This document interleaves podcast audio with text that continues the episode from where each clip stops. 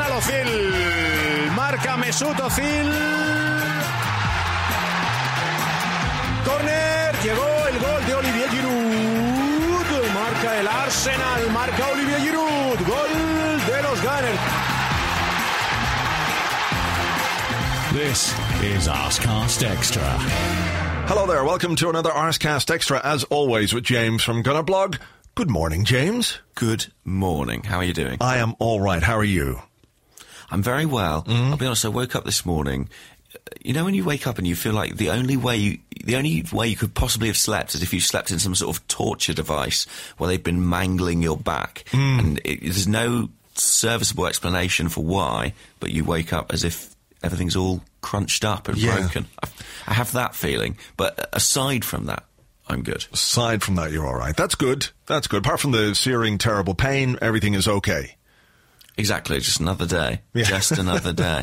Uh, what about yourself? Uh, I'm all right. I'm all right. Had a nice weekend. Went to see Adam Buxton do his David Bowie thing last night here in Dublin, which was Ah, great. yes. Fantastic show, yeah. So, uh, if anybody in the uh, in the UK is uh, around, I don't know if he's doing any more over there, but uh, it's still a great show, and he's a very funny man. He is. Very funny indeed. Yes. So that was it. Uh, apart from that, uh, you know, just the usual football, um, football, football, football, and some football over the weekend. Yeah, that's it. I mean, that's the thing about a Saturday lunchtime kickoff for an Arsenal game. It really feels like it means the weekend's kind of full, you know, from from start to finish. Yeah. uh, with football action, Yeah, I- piping hot. Yes, action. I watched quite a bit because I had a lot of work to do after the game on Saturday, and um, ended up watching the Liverpool game while I was tapping away on my computer. Uh, so watched them uh, draw against Southampton. And uh, yeah, watched match of the day the other night until such time as I sort of fell asleep and had to go to bed. So I have a little bit at the end of match of the day to pick up on. But yeah, it was all good. It was all good. Um, I mean, was it all good? I mean, I I have to say, uh, you know, the Arsenal match, I didn't enjoy. I mean, 89 minutes of it particularly. I get that. I get that. I, you know, I'm in a weird, I'm in a weird place about this, um, about this game and this result and the analysis of it and the.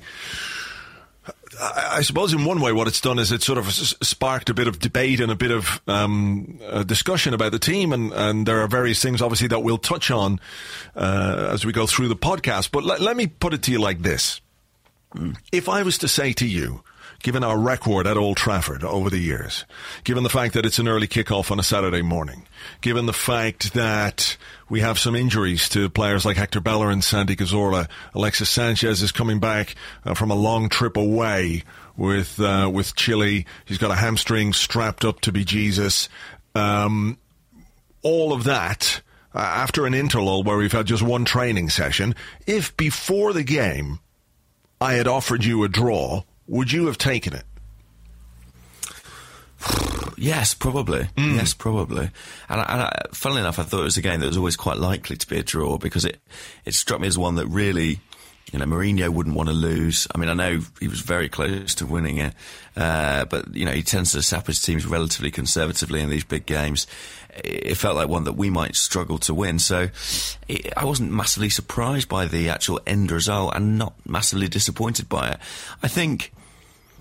I, I suppose it's about the broader context, isn't it? I think that the, the the North London derby was similarly not a poor result, but a poor performance and a slightly underwhelming result. So I think kind of two of those in succession maybe has contributed to some of the the gloom and over analysis that's occurred uh, off the back of this game. Right, so it's more about performance than result. Is that fair to I say? think so.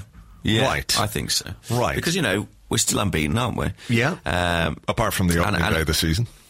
Exactly, apart from that one. Oh, that one. Uh, but the, the draw, a draw at Old Trafford in isolation isn't a bad result. True, true. But of course, it's difficult to look at it in just isolation at this closer closer remove. I think in in time, maybe we might look back and say, well, that was actually a, a very decent point. I think you know when you look at when you look at how the result came about, the Arsenal players, I think, are going to be much happier than the Manchester United players, and much more encouraged than the Manchester United players, despite the fact that uh, United played much better than we did. They had more chances. Uh, I think they, I think they deserved their lead. Their their goal came after a period of of real pressure in the second half. You know, they turned the screw a little bit. There were a series of corners, and it felt like something was coming in the game. So for them to go 1 0 up, I think was probably a reward for the way that, that they played. Um, mm. But then to lose, well, to lose two points uh, to get dragged back very late in the game uh, by Olivier Giroud's goal, I think is going to be quite damaging to them. Whereas for us, I think we can we can probably look at the the circumstances and say perhaps the circumstances are a little bit mitigating. Like Old Trafford last year was such a disaster. And we, we talked about this last year that I think there was probably some kind of, uh, if, if not a hangover, uh, you know, some fear, some trepidation. I think that was evident in, in, in the way the team was, was set up. But Phil Jones said after the game, it felt like we got slapped 6 0. That's what he said. And that's how it wow. felt to the to the Manchester United players, whereas the Arsenal players are going to go, well, fuck, we played poorly today, and we still had enough in us to get a result, uh, get a, a draw from that game. And I think if we're looking at the impact of the game on the two teams, I think it's much more positive for Arsenal, despite the fact that we we really did play very poorly. We did, yeah, and I think you know, if you're looking for explanations to that, I think the the international breaks as good as any. Really, I think we we typically. You know, I, I feel like we, we often struggle for the same kind of fluency after the, the players go off all around the world and don't have any time training together. And I think that I saw a couple of United fans, friends of mine on uh, well, acquaintances on my uh, Twitter timeline saying that describing the result as kind of sickening. And obviously, seeing fans of a rival club say things like that is always somewhat enriching and rewarding. Yeah. And it feels a little bit like something that would normally happen to us. yes, absolutely. We've been the we've been on the other end of it so many times that um, you can't you can't do anything other than enjoy it, you know. And and that's not to say you can't raise questions or have concerns, but I think you know when you get that late late equalizer, it feels amazing. It's like a late winner, but you you know how crushing it is when the shoe is on the other foot. It's just so disheartening, and you feel like oh god, you know what's wrong with us? Why what's wrong with our mentality? I mean, I think if that had been Arsenal leading one 0 and United scored in the last minute, uh, you know, lots of questions would have been asked, asked about Arsenal's mentality about their ability to, to concentrate, to hang on. You know, are we resilient enough? All those things. I, you know, I think people would have asked those questions. Maybe they are asking them about Manchester United. I don't know. I'm not reading around uh, about what it's like from a Manchester United point of view. Um, mm. So yeah, on on that, uh, you know, I think we can we can take the positive, and of course we keep that unbeaten run going, which I think is hugely important, even if we're not playing particularly well at the moment. The you know the the longer we go unbeaten, the more confidence or the more maybe the more difficult will the, the players will feel it is to to uh, to get beaten. You know that they'll keep going. I mean, what do you think of? Uh, uh, you know, it's a late goal from Giroud. There was a late goal against Southampton. There was a late goal against Burnley away from home. Is is it a pattern?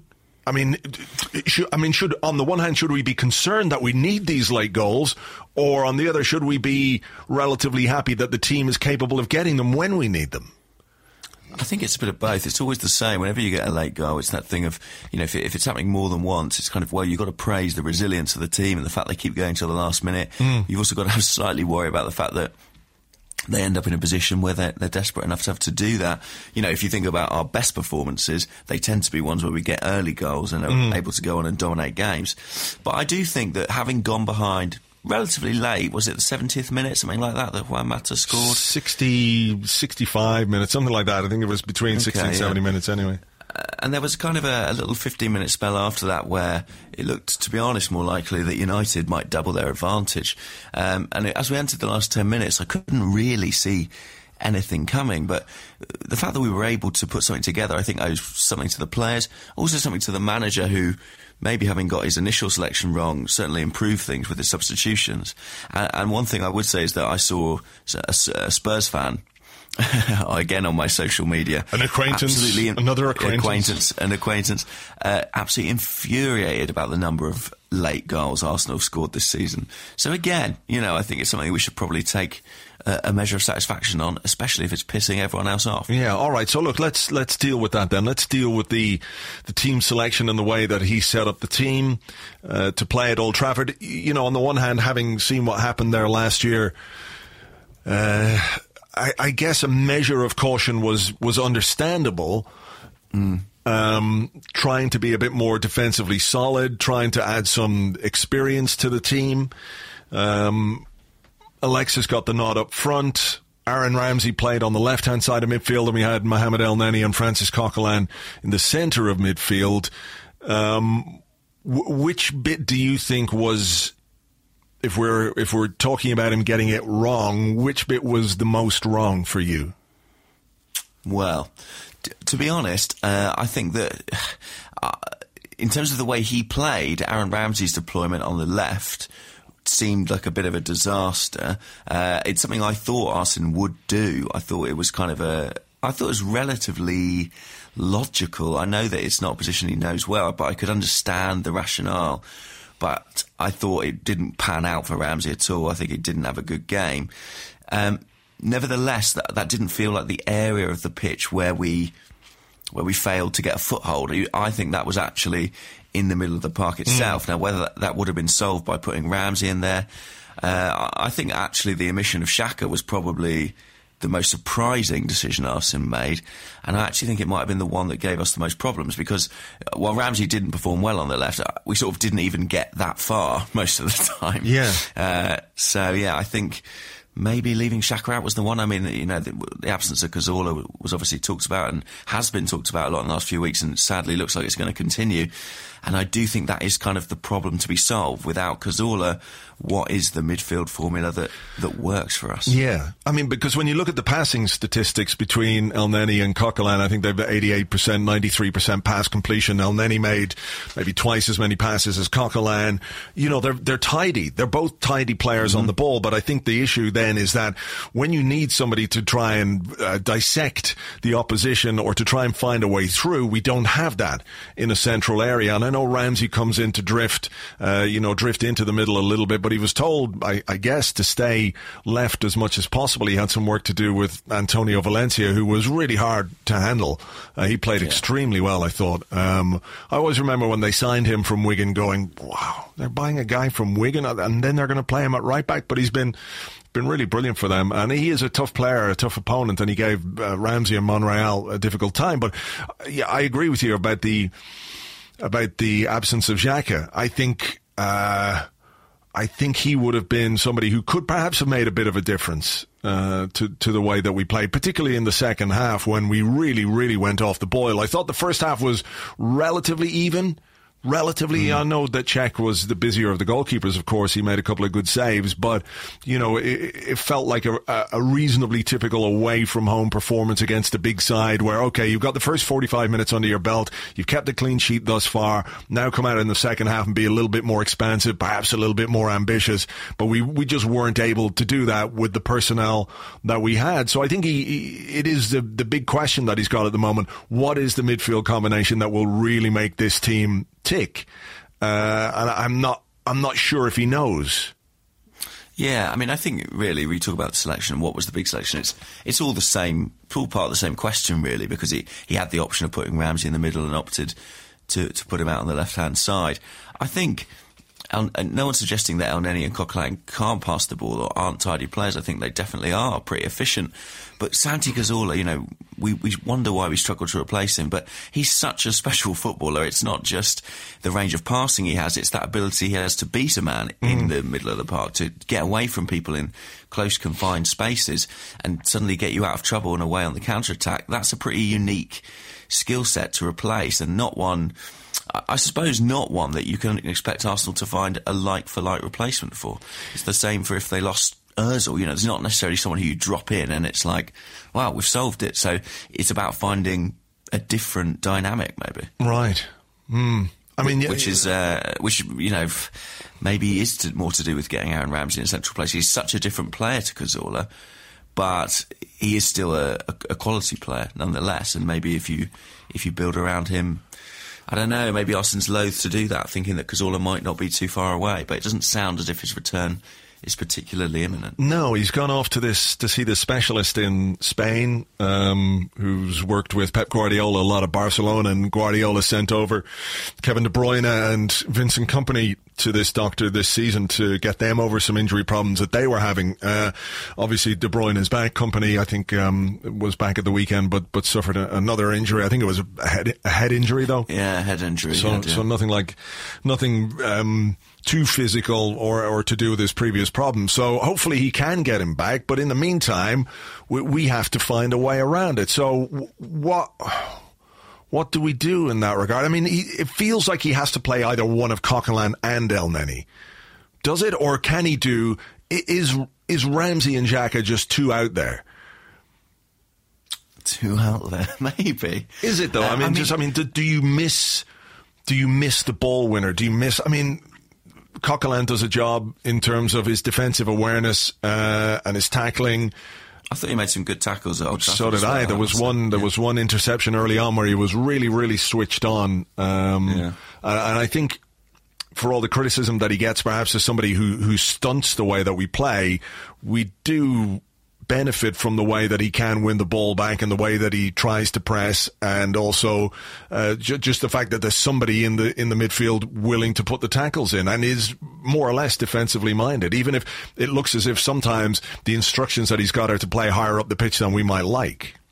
Yeah, I think they are. I think they are. That's partly to free free his partner, I suspect, so that they can, you know, distribute the ball with a bit more space. But mm. I, I, agree that he's important. I really feel like, I mean, I'm sure we'll talk about this plenty this season, but it is interesting, is it not, how how difficult Arsene Wenger seems to find it to accommodate Aaron Ramsey centrally. You know, mm. a guy who that is his you know denoted position. It's where he wants to play. But if you think about it over the last two years, really, it's um, it's something that Arsene's been quite loath to do. And uh, I mean that that's really the the key and the conundrum. As for Xhaka. I think Xhaka's got every right to feel a little bit disappointed not to have been in the starting eleven. I thought he played pretty well in the last game at Spurs, um, and, and Arsene Wenger gave the explanation after the side I went with Coquelin and and Ramsey because of the physicality. You know, they're mm. used to the physicality that Mourinho's teams have. But you would you would say that would be one of uh, Xhaka's strong attributes, right? His his physical capacity, his strength, his ability to deal with that kind of thing. So uh, yeah, a little bit surprising to see him left out. I I, I don't think he's going to let go of playing Coquelin, uh, which means it's it's down to someone else really to prove they can play alongside him. Elneny is the guy who's done that the most of the current options, and mm. so seems to be getting the nod on that basis. So, well, let's go back to Ramsey then. If he's not prepared to play Ramsey as a central midfield player, mm. what what does what does that say, or what does the future hold? I mean, I think you know, you can be critical of Ramsey for his performance. I, you know, I didn't think he played particularly well on Saturday, but then I don't think anybody did. I don't. I didn't think Ramsey was um, outstandingly worse than anybody else. Um, but he's a guy who's being played out of position. We know he doesn't like playing in the wide areas. He's been asked to do a job there. It's not a job that's necessarily um, difficult, but it's not it's not where he feels he can play his best football. Uh, does he have to give him a run in the centre of midfield and see if it can work?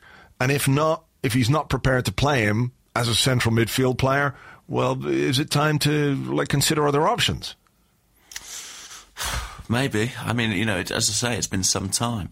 I, I think the problem with Ramsey is that really Arsene Wenger would like to play him as a kind of number 10, as a kind of attacking midfielder who's kind of devoid of some of those defensive responsibilities. I think he thinks of him as a player who probably isn't conservative enough to play in that, that two in front of the back four. You know, although we play Coquelin and Cazorla there ordinarily, mm. neither of those players is quite as prone to getting beyond the striker as, as Aaron Ramsey is.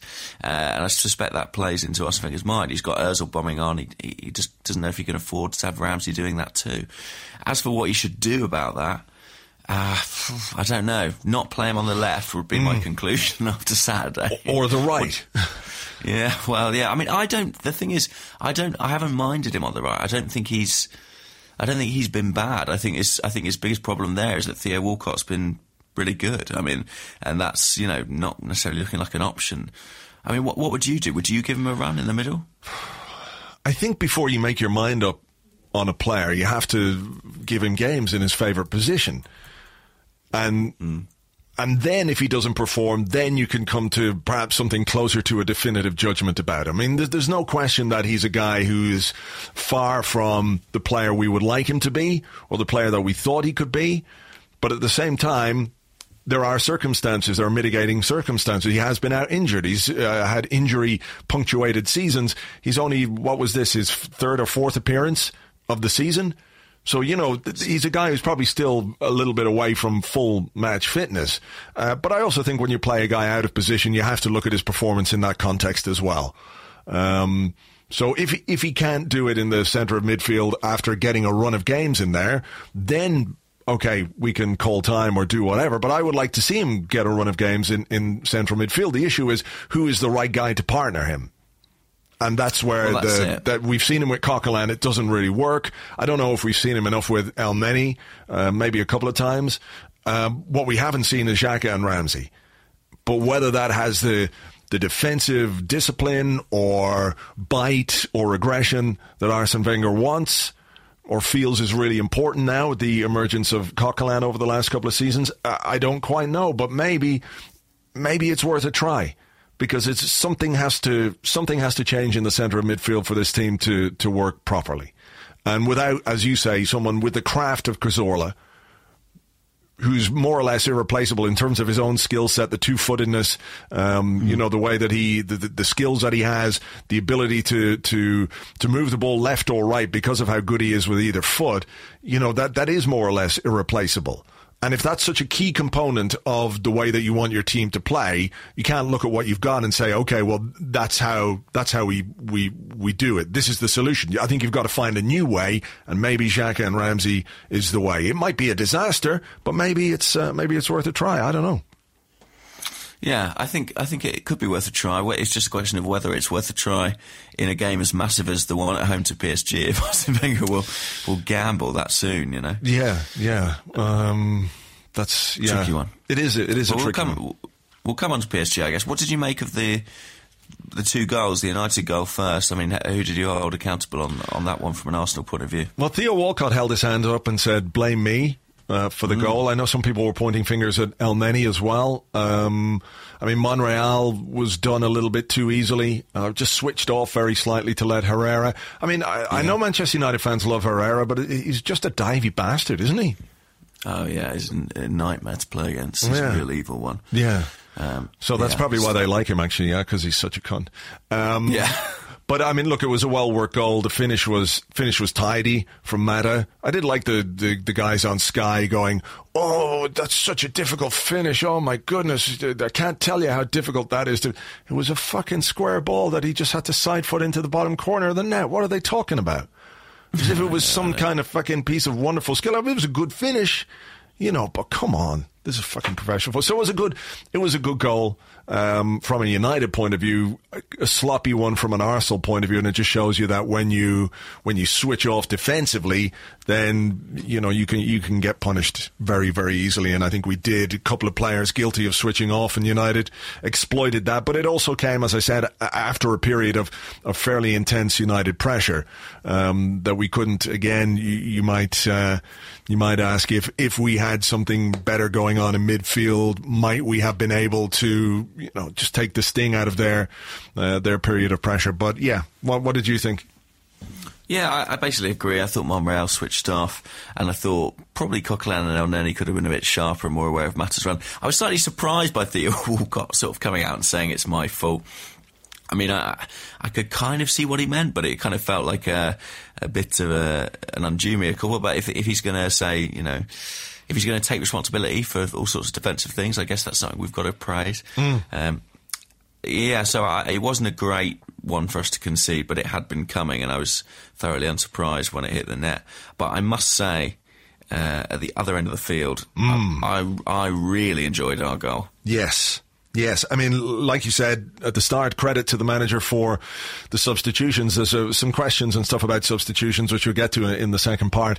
But uh, you know, he did he did make the changes. I thought perhaps a little bit slow, but as I said, we'll come to that. Oxlade Chamberlain at right back.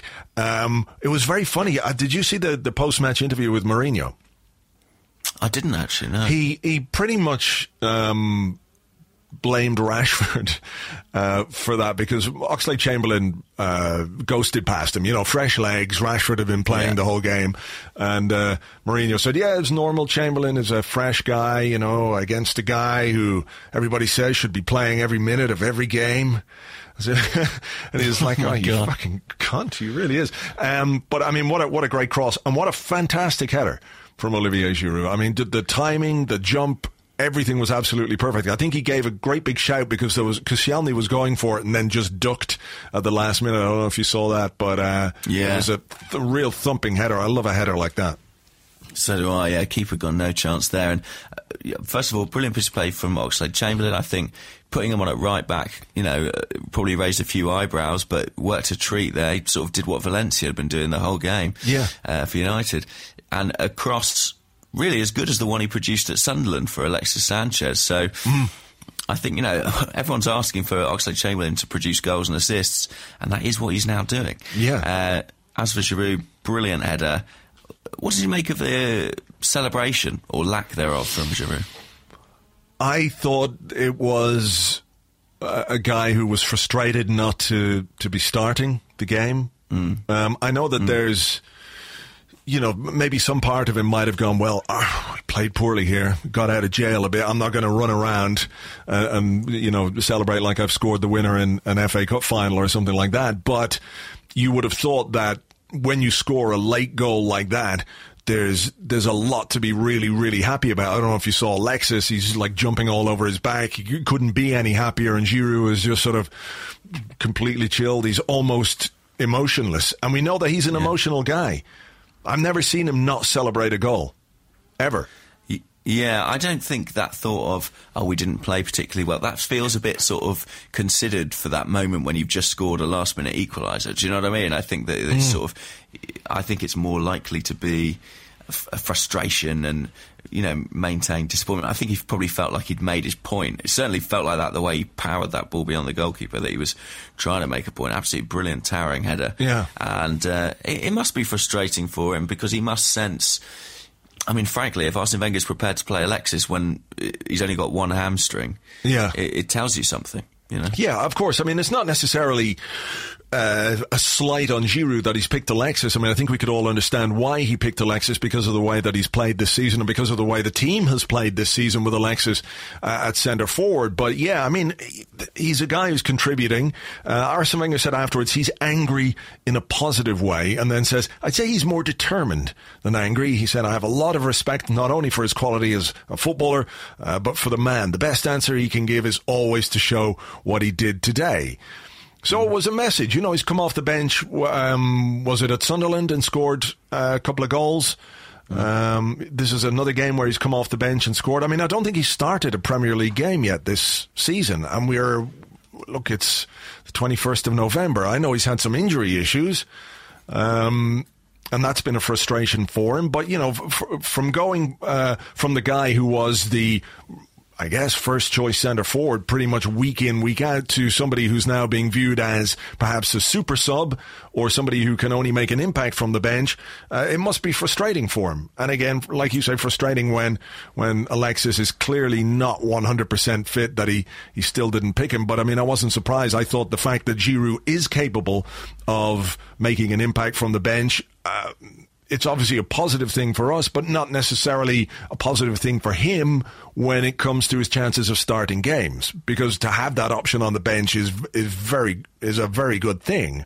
Uh, for for the manager because he knew that well look if if something goes wrong with Alexis or if something goes wrong with the game I've got a guy who I can bring on here who is capable of getting me a goal Whereas, yeah. you know, without that, without having that option on the bench, you sort of slightly weaken your your hand.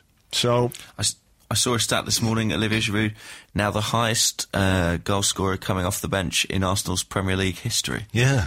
Uh, he's got ten goals in the Premier League, having come on as a substitute. Right. Uh, not not a bad record. Would you hazard a guess at who's joint joint second uh, with nine?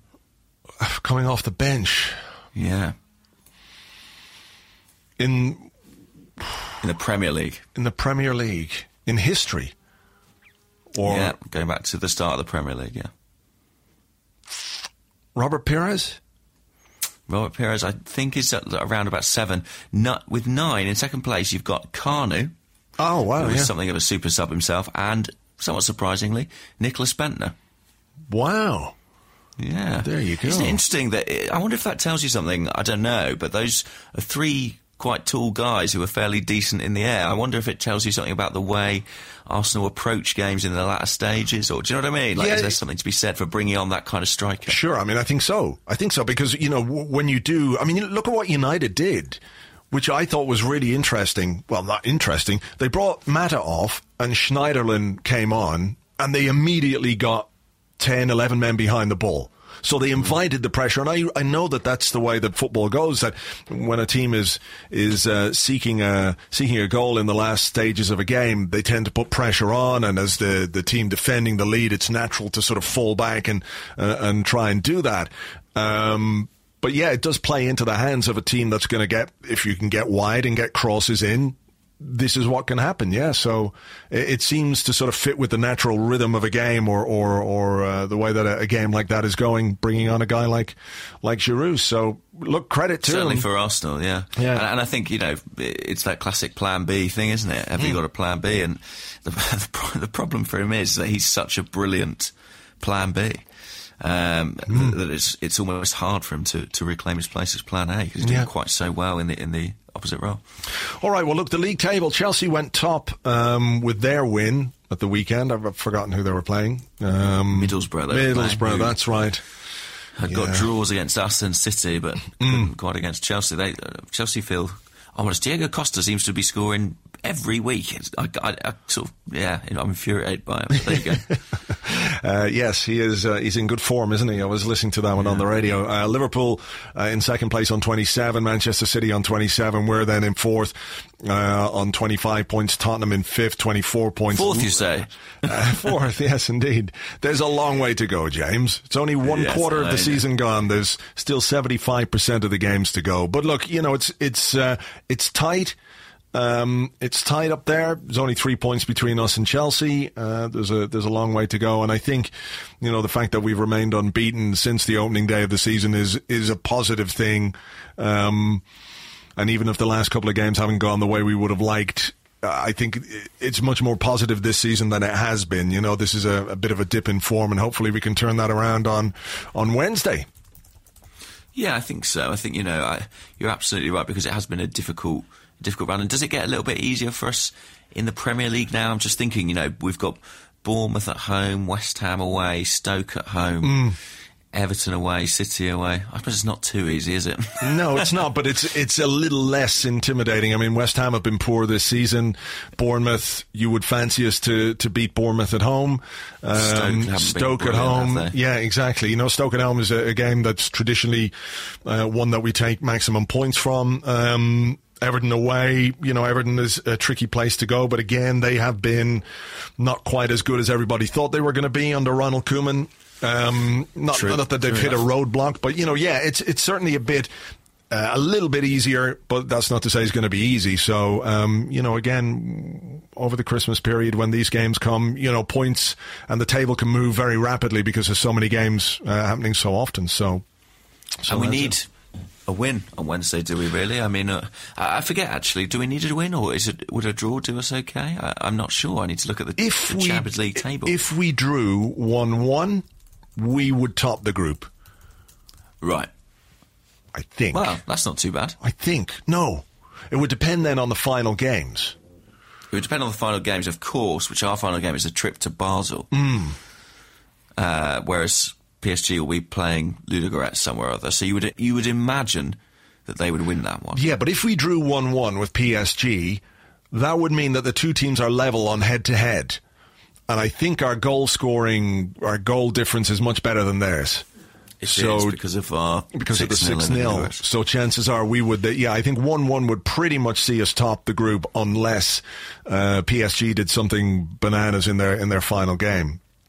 Uh, but we, we might we might uh, take a question or two about the PSG game um, in the second part. Will we do that? Sure, but if we win, If we were win, to win, We definitely uh, top the then- group. Right, lovely. That would be nice. So we should just win. I think that's That- uh, okay, well, let's do that rather than yeah. aim for the, yeah the exactly. 1-1. None of these permutations. Fuck that shit. Yeah. Uh, okay, well look, we'll take a short break. We'll be back with questions and more in part two right after this.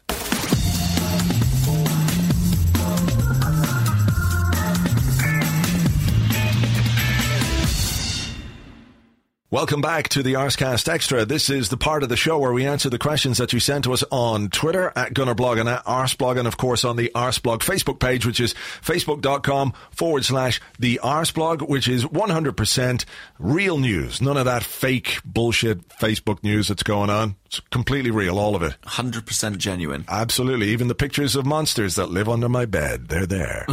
um, let's, uh, before we do some questions, just remind people that if you want to come to the Arsecast Extra live uh, this Thursday at the garage in Highbury in Islington, there are just a few tickets left. So go to myticket.co.uk and search for Arsecast. And uh, you can join myself and James and Amy Lawrence and Philippe Auclair for uh, an evening of Arsenal chat and waffle and, and all the rest. It'll be good fun. And it's live. It's live. um, yeah, so that's it. Check it out. Yeah. Um, Be lovely. Be lovely. Be great to see a few familiar faces there. and even some new put some- faces, James. New some faces. new faces. We can finally figure out who all these people asking us questions on Twitter actually are. Yes. Very exciting indeed. Very exciting. Uh, speaking of questions, have you got one for us? Uh, yes, I have got one. Um, Great. seeing as we are playing PSG on Wednesday in the Champions League in this uh, in this all uh, crucial clash against PSG, the Champions League on Wednesday, which is in uh, Champions League. It's taking place on Wednesday. Yeah, it's against Yeah, yeah. it's against PSG. Just in case, Crucial clash Mm, very very important Champions League game on Wednesday. against PSG. mean? Anyway, uh, a number of people have asked about the starting lineup uh, at Funky Fred and also at uh, Clydeen MacDonald. Want to know should we rest Alexis Sanchez for PSG and play Olivier Giroud instead, seeing as Alexis clearly is not fully fit? Yeah, lots of people asking about that, weren't there? Um, should we and w- will we are probably different questions, aren't Mm-hmm. they? Uh, uh, Arsene Wenger, I mean, I liked this question from Alex Gale. Just said, is Arsene going to break Alexis again? Because of referring, referring, Re- referencing last year, I guess, when he was kind of played into the ground almost and, and did his hamstring then. I think, um, I mean, look, Olivier Giroud's done, done pretty much all he can, hasn't he, in terms of coming off the bench and making an impact. I think he's certainly made his case. Um, will, Ars- will it be in Arsenal's mind what happened with Giroud against PSG last time out, where he managed to get himself sent off? I don't know. I, I suspect that will be an isolated incident. I think. I think if Alexis can play, he'll probably play. To be mm. honest, I, don't think yeah. Arsenal will shift it up. What I tend, I tend to dis- disagree. It wouldn't surprise me at all if Giroud got a start for this game. I think he might want to. Yeah, I think he might want to a be a little bit cautious with Alexis because when you saw the bandages that he's got around his hamstring, it's clear that there's a there's a problem there. Uh, and I understood the selection of him against Manchester United for all the reasons that we've we've spoken about. But I think there has to be at some point a little bit of caution exercised over a player who's got to be really important for us over the course of uh, the season. So I, I wonder, depending on what the what the uh, the reaction to playing against uh, United was. If there's any doubt about that, I think he might want to tap into this frustrated, this angry, this non-celebrating Giroud, a guy who was always happy with life, even when he was flicking his fingers in dismay and despair. When he scored, it brought him joy, and now it's not bringing him any joy. And that's a sad thing. And I think Arsene Wenger might might want to just sort of go, okay, well, here you go. Have a go from the start against these French people that got you sent off last time. And, uh, you know, maybe try and, maybe try and tap into that frustration and get a performance out of him because, you know, he's not just a guy who's good as a substitute. He is a guy who can score goals when he starts as well. So I think there's a little bit of a danger of overlooking um, the goals that he has scored for us and the way that we have played very well at times when, when he has started up top. Um, so it wouldn't surprise me at all if, if Giroud got a start. Well, I mean, let's not forget he started the last Champions League game uh, away to Ludogorets. Maybe he's kind of the, the David Ospina of the attacking realm. uh, but it, when you say you'd start Giroud, I don't think that's a, a ludicrous suggestion by any means. But what I'd be intrigued to know is whether you would play Alexis from the left or would you leave Alexis out entirely? again, it would depend on the the the medical side of things and how fit he is. I mean, I would have no problem with playing Alexis on the left if he's fit enough to do that. I suppose right. the worry that you might have then is if if you're playing Alexis from the start and Giroud from the start with without Lucas Perez, without Danny Welbeck, you're leaving yourself light if you need a goal from somewhere, if you need to change things around. We don't necessarily have anyone who can do that. I mean, who is there from an attacking point of view that you could bring on to change? Alex Iwobi, maybe if he doesn't start. After that, we're we're very light, so I wonder if that might play into his thinking a bit. But uh, yeah, if he's if he's fit enough, I'd give Giroud a game up front, put Alexis on the left for this one. Okay. And uh, while we're at it, what would you do with the, the rest of the team? Would you keep? Oh, I'm not being paid eight million pounds to make these fucking decisions, James. yeah, I know, but you know, we've okay. got to fill the podcast. What would so. I do? What would I do? Okay, um, obviously Ospina's going to play in goal. Koscielny, Mustafi. I think he'll stick with Monreal. Right back might give him a decision to make. I thought Carl Jenkinson did all right he looked a little bit nervy at times, a little bit scared at times, but you know some of his defensive work was was really quite good. Um, he seems the I most. Mean, what's the decision? What, who, who, else could you go for in there? Would he consider Matthew Debuchy, who came through, you know, a reserve game uh, last week and scored against Spurs? Would he consider him fit enough or ready enough to play in a Champions League game of this this magnitude? I'm not sure that I think it's too soon. I think it probably is. It. I think it, it probably is. But I also think that if he can get himself fit and focused and and get his head right, that Debuchy is our best backup to Hector Bellerin. Um, yeah. Midfield, I think it'll be Coquelin and Xhaka. Okay. Yeah, that makes sense because sort of freshness from mm. Xhaka, the fact that he didn't play at the weekend. Yeah, um, Ramsey maybe could be the guy who can change the rhythm of a game from the bench if we need it. If you're starting Alexis and Giroud, so I, you know, I think it could be uh, Coquelin and Xhaka, Walcott on the right, Alexis or Iwobi on the left, Giroud up front, and obviously Mesut Ozil in, in the centre. Okay, mm. strong team. Mm. Still a strong team, even with those mm. changes. Um, I think it'll be something. Yeah, I think it'll be similar. I have a slight hunch that he would still keep Alexis up top, just because. I don't know. I think he, that's the, the shape of the team that he desires. But you are mm. kind of convincing me on the Giroud thing. I think, you know, when you talk about it, I, I can see that happening too. But if you are going to play Giroud, I wonder if you might then take the opportunity to put Alexis on the bench, have him as the guy who can change it. I don't know. Yeah, uh, much depends on yeah on the fitness. midfield options. Yeah, yeah and, and, the fitness, as well. and the fitness. If there's if there's real danger of damaging his hamstring, then I think you, you just have to be cautious. But the, the importance of the game uh, is also a factor when the manager picks his team you know, can I get a guy through this game? And if he misses the next two, then you know maybe they're easier games for him to miss. So it's it's all part of the uh, the juggling act. Um, so there we go. Well, look, this is a kind of a selection question too. It's from Akshat uh, Batnagar, and they ask. Uh, why is Xhaka not starting? He can create, he's shown he can defend well in the North London derby. Surely he's adapted to the EPL now. Yeah, I mean, It is a bit weird, right? Like when Arsene Yeah. Wenger spent that amount of money on a central midfield player, and and you know I, we don't necessarily know who signed off and quite how much money it was, but Arsene's usually pretty pretty key on these things. Um, that's what is that? That's sort of second most he's ever spent on a footballer Yeah. behind Mesut Ozil, Yeah. pretty much. So you would have thought that guy would be an absolutely nailed on starter, and a similar feat to Mustafi, who's played in every single game. So at this stage of the season, we're into November now. It's not the opening weeks anymore. Mm. It is a little bit odd that Xhaka's not been able to nail down a place, is it? Maybe, yeah. I mean, I think we we spoke before the North London Derby and said that the manager's team selection in that game would give us a clue as to what he was thinking about Jack or whether he had the requisite faith in him. And of course, he picked him and he started and he played played pretty well. He was probably Arsenal's um, best player on the day.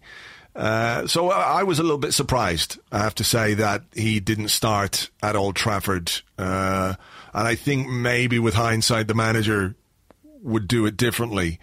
Um, he really wanted to be secure. He wanted to have two uh, two defensive midfielders in there. I don't think he can really play Xhaka on the left. You know, he's not that mobile to play on the left hand side, whereas Ramsey is a, a much more mobile player. Um, So I do wonder maybe if by leaving him out, it illustrates how important he might be or how important he should be to the team. So maybe that's part of it. I, I don't. I don't quite know. Maybe there's maybe there's the lesson to be learned. Um, so I mean, it's it's difficult. Obviously, we don't know. He spent a lot of money on him. He's talked up uh, his qualities a lot. Maybe there was some worry about him disciplinary um, away from home against uh, against Manchester United. I mean, he came on. He was on for what ten minutes and picked up a yellow card. Um, Yeah, sure. So you know, I think he's what a booking away now from from a suspension.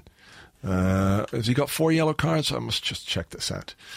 He might well do. Yellow cards. boom, ba-doo. No, he's got three. So he got three yellow cards and a, a red card to his name. So maybe there was, there was something in that. But I think he's got to start him uh, against PSG. Um, and he's got to uh, find out who's gonna who's gonna partner him because we need somebody who can who can pick those passes from deep because otherwise the midfield just becomes entirely too predictable and, and we just don't attack the same way that we, we, we want to be able to attack. Yeah, I think that you're right, and I think uh, you know as for why he's not playing, we touched on it in the first part of the show, but it's it's a lot about chemistry, isn't it? It's a lot, it's a lot about the fact that just it's not a question of him operating on his own. Arsene Wenger's got to find someone who's a cohesive partner for him, and uh, that hasn't quite happened yet. You know, I think w- we talk about the wealth of midfield options at our disposal, and that's all very well and good. But what the real trick is to kind of separate those into pairs who can dovetail effectively. Yeah. uh, and that's the part that we haven't quite yet mastered.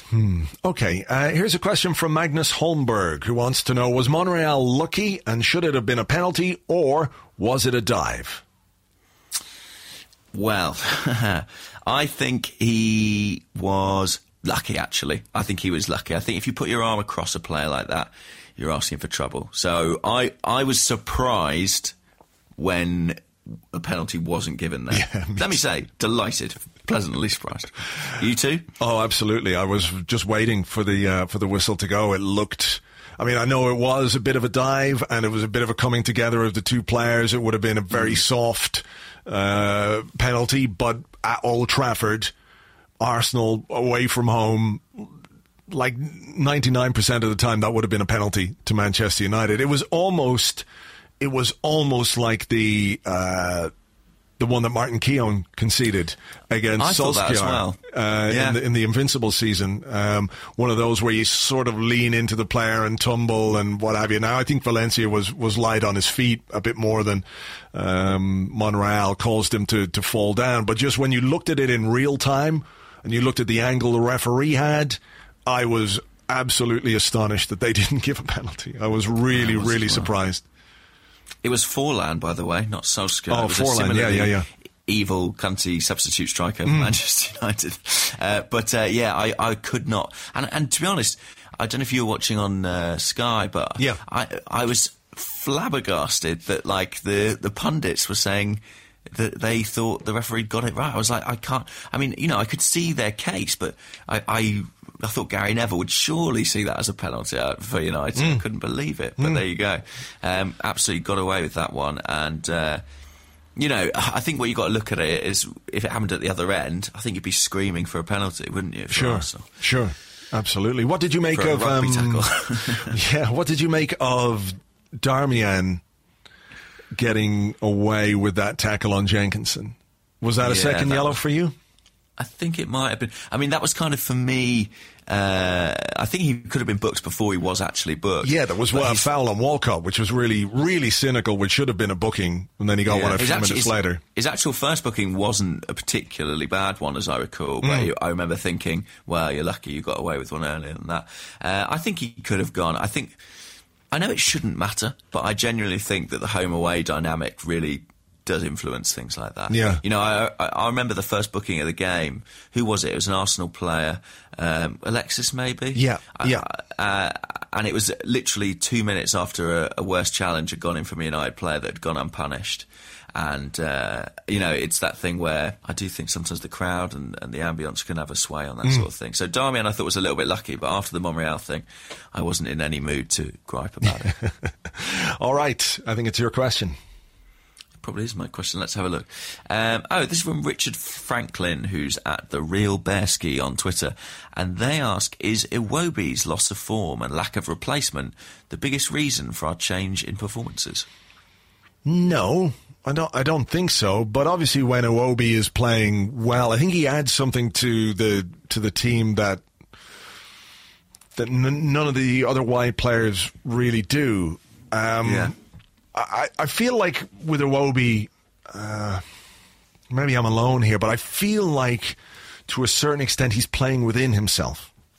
Like there's there, should be just a bit more aggression or self confidence about him. I think he's Is that his youth? Do you think? yeah, I think it's his youth and relative inexperience and the fact that he feels maybe a little bit deferential. Um, you know, he, seems a very grounded, humble young man, and he's going, Well, here I am in the Arsenal starting 11. And I know he's been in the team for quite a while now, but, you know, it, it takes a while to really, really feel part of it.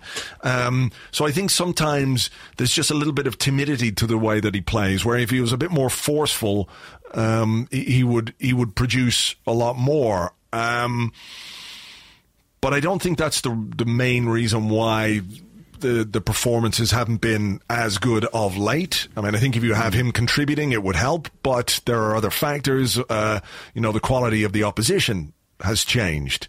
Uh, over the last number of weeks as well, when you've got a North London derby, which is always a game with a very special, intense pressure, and then you're going away to Old Trafford after the interlull, etc., etc. Um, I don't think his absence is is that, but I think it's been interesting that he's he's he took him out of the firing line a little bit. Um, I had sort of thought that he might start him at, at Old Trafford, um, but obviously went a went a different way in terms of how he, he viewed his team. Uh,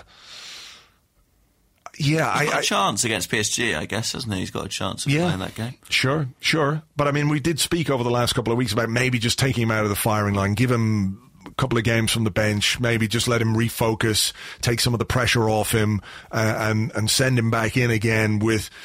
I won't say the hunger built up, but when you've been out of the team for a couple of weeks, then you're you're just sort of you redouble your efforts or you're refocused on on the job that you're supposed to do. Um, so yeah, I mean he, he hasn't played quite as well as he did towards the start of the season and at times last season, but I feel like he's a guy who's who's capable of making a step forward and it, it'll be like a kick, it'll be like a turbo boost kind of a thing. It won't be, I don't think it'll be slow. I think something will happen with Iwobi that will sort of propel him forward.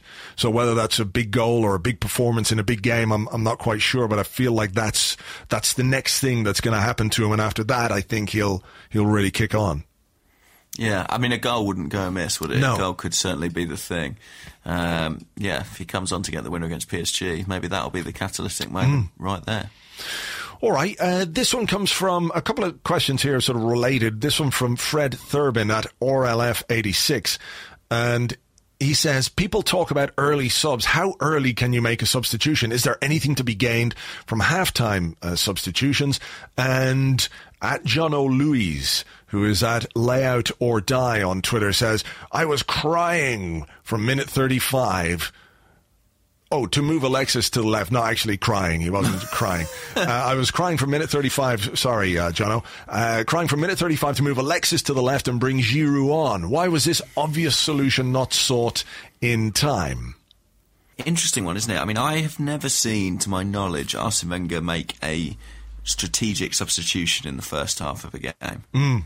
I, I, I mean, it's an unusual thing anyway in football, but there are some managers who do it it always feels a little bit bombastic when they do, a little bit like it's sort of, you know, self-consciously like looking at me, look at me, what a what a uh, strategist I am. Yeah.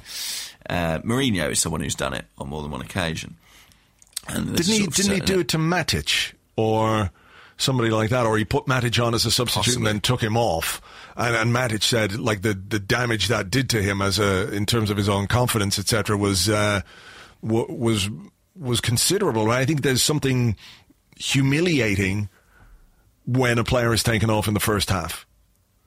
And I don't think, I think, yeah, yeah, I don't think there was any any Arsenal player who was playing that badly, or the team wasn't playing that badly in the first half that you could necessarily justify a first half substitution. No, I think that's true, and I also think Arsene Wenger you know, uh, even a halftime change is very rare, isn't it, from mm. him? Uh, and I think it's because he, you know, he likes to give the players he's picked the opportunity to change the game. Now, saying that, uh, are, you know, uh, uh, were you frustrated watching the match on, on Saturday? Did you feel like changes ought to have been made earlier?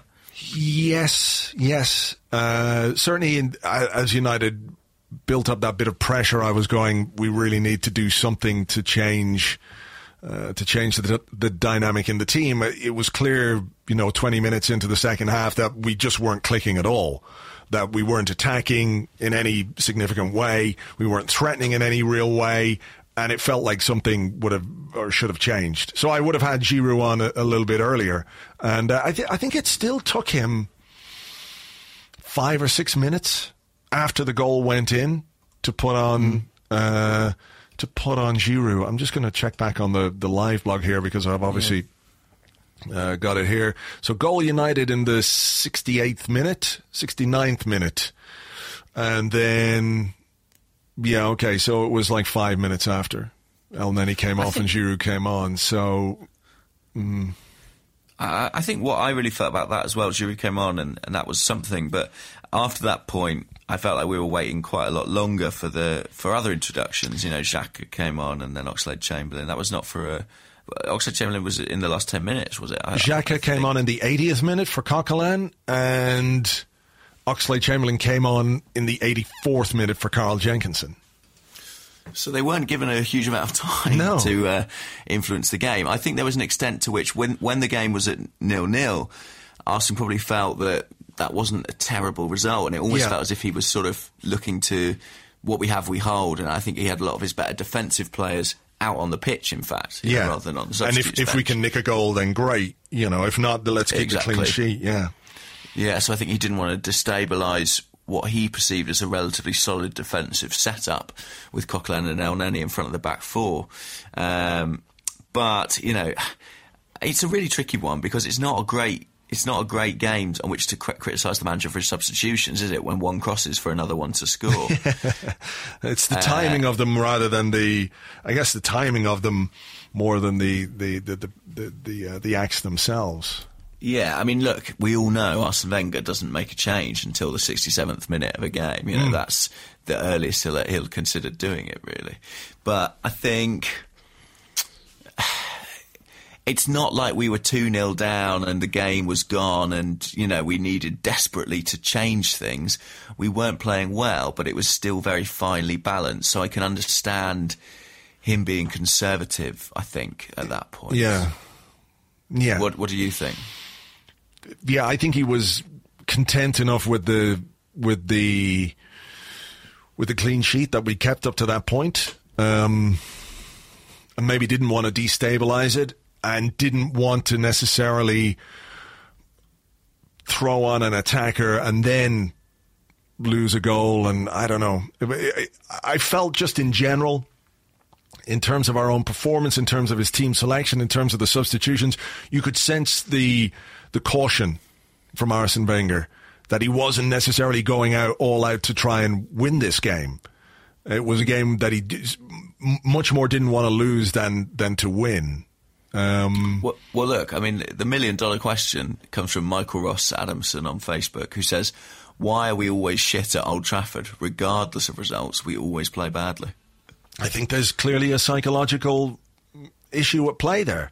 There are some grounds that traditionally you don't do very well on. Um, I suppose you know if you were to go to the Nou Camp every season, you'd probably be shit there too. Um, I'm yeah. not saying you know there have been some really disheartening displays at Old Trafford over the last couple of years in particular. Um, so if you're playing one of Ferguson's best teams and you have a difficult day at Old Trafford, well, okay, we understand that because he was a brilliant manager and his teams were were were excellent and won the title um, more often than anyone else. But when you're facing a David Moyes team that's absolute cack and you end up losing, or a Van Gaal team like last season that was absolute cack and you end up losing, then it goes beyond the quality of the opposition for me. And I think that there is something of a psychological barrier, whether it's with the players, whether it's with just the manager, uh, or a combination of those things.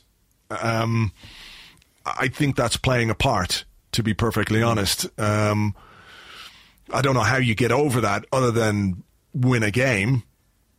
But maybe or, or change all the players and manager. yeah, that's exactly it. that's the other way around. But yeah, I, I, think there are just some some grounds where you're you're not very good at, and it, it creates a weight. I mean, it's like Stoke like our our record away at Stoke is terrible, but Stoke are shit. Let's face it. Yeah. You know they're even with uh, you know these uh, all these uh, good little players that they've got right now. They're still not a very good side, but our record at Stoke is more to do with the weight of history than it is with the quality of the opposition. So why are we so shit at Old Trafford? Because we are. And how do we fix that? Your guess is good as mine.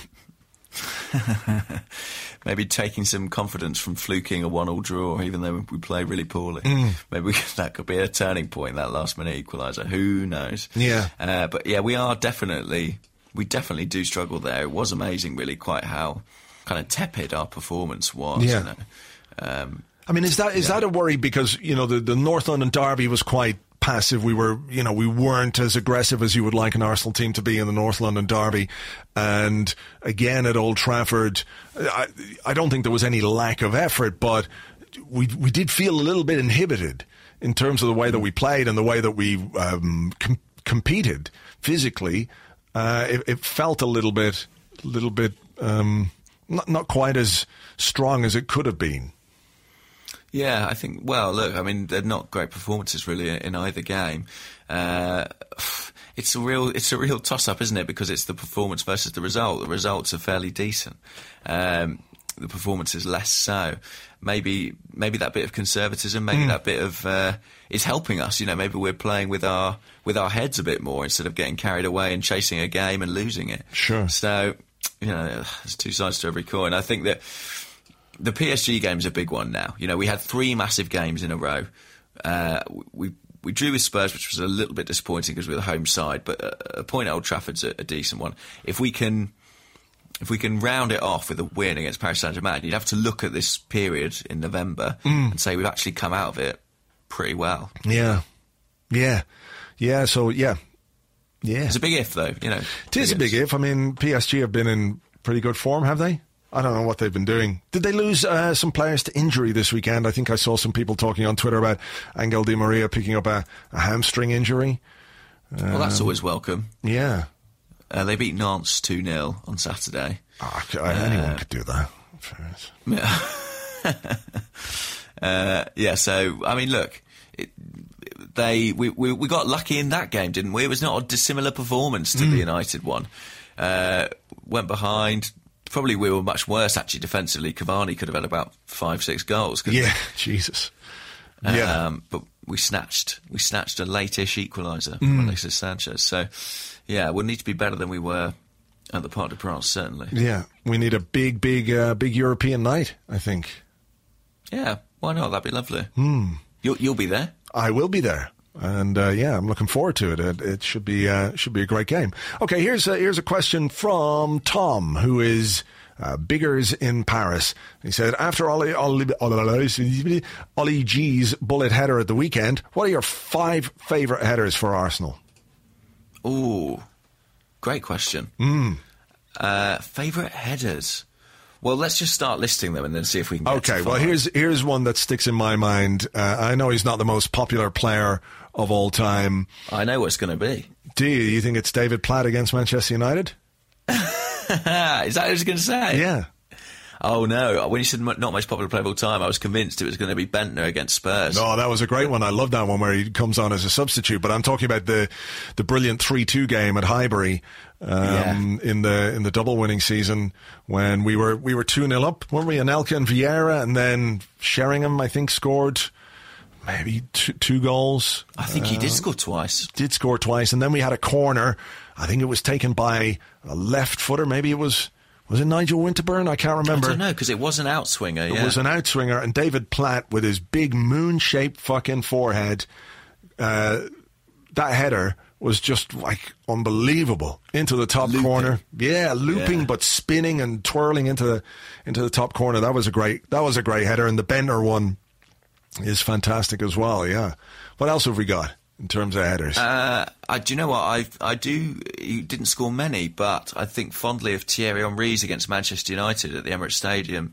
Was that the first season of the Emirates? Do Oh, yeah. you remember that? That's right. A, uh, a Eboué cross. cross. Eboué's Yeah. cross, and, and that was a late winner, was it not?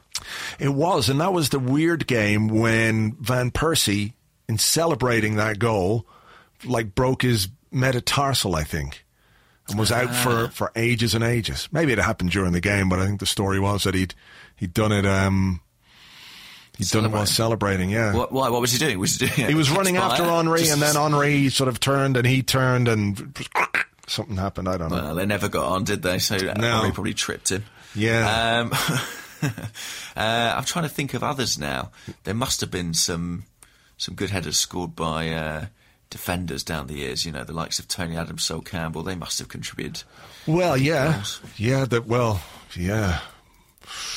Let me think. Uh, the Mertesacker scored a great one, didn't he, against um, against. Tottenham? Yeah, that was a That was brilliant his one. first goal for Arsenal, I think.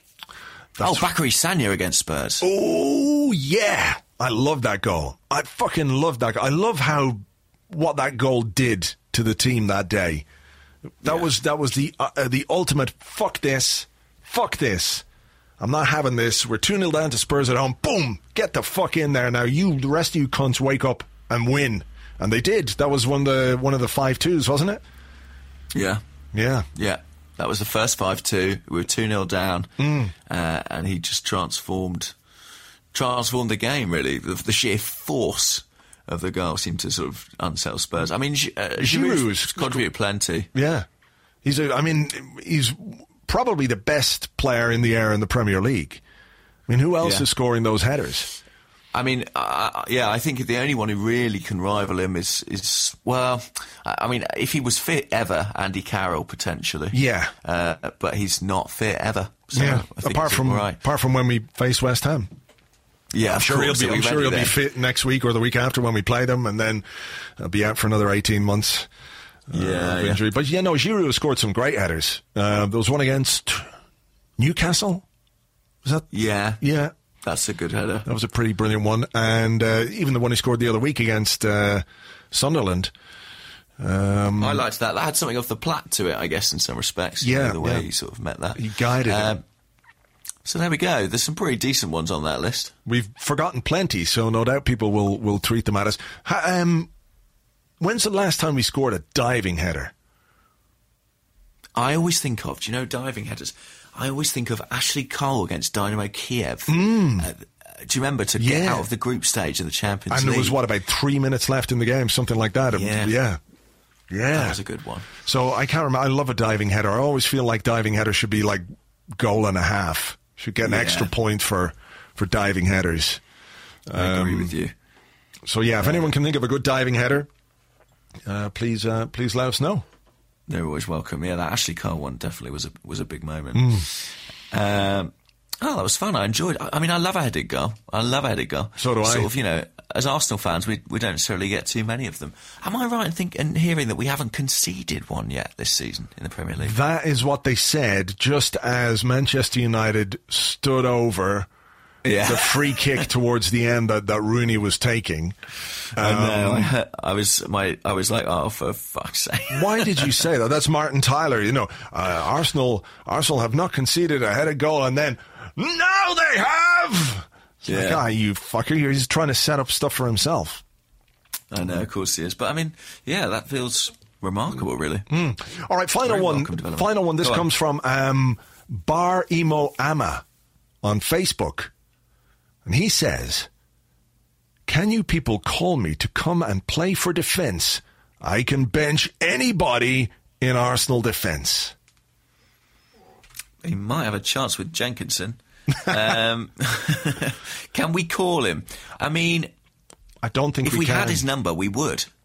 we would, yeah. But, Yeah. but we don't have the authority, really, do we? No, we can't necessarily call you and say you're in, mate. You're starting on Wednesday against PSG. It's all got to go through the manager, really. Hmm. But he's probably on Facebook. Arsene Wenger, yeah, for sure. Yeah, I mean, I'm sure he, he's probably using a slightly different name. You know, Arsenal Wenger or something, so no one will find him. but if you can, if you can, if what's the guy's name who's messaged in? Bar Emo Ama. Okay, well, bar emo Emma. If you get in touch with Arsene, he's he's your guy, really. Yeah. I'd love to think that any of our discussions about the starting lineup held any sway whatsoever, but sadly, they don't. They don't. No, he he he basically decides. So yeah, just follow him on on uh, on Facebook. Send him some weird messages, pictures of your your body, perhaps. And tell him you're a right back. That is the area at the moment. If you Yeah. want to get a game, that's where that you know. If Mathieu Debuchy's been you know called back in from the cold, it tells you that we're in we're in some need back there. We certainly are. All right. Well, look, uh, we're going to leave it there, uh, but we will see you hopefully on Thursday at the garage in Highbury and Islington. Remember, tickets, very few of them left. You can get them from myticket.co.uk. Uh, just search for Arsecast. You can get your tickets there. Uh, we hope to see you there on Thursday uh, for a, uh, what we hope as well will be a, a celebrity, celebra- celebratory show uh, after a win against. Uh, PSG when Bar Imo Ama scores the winning goal, having rampaged down the right hand side. a marauding run from right back. Yeah, yeah, exactly, like Cafu or someone like that. Um, so we'll do that. We'll see you on Thursday. That show will be recorded live, and that will be the Arsecast uh, for Friday. Uh, so that will be up and about on Friday morning for you. So if you can't make the show, you can hear it on Friday morning. So uh, until then, uh, have a good one. Bye bye.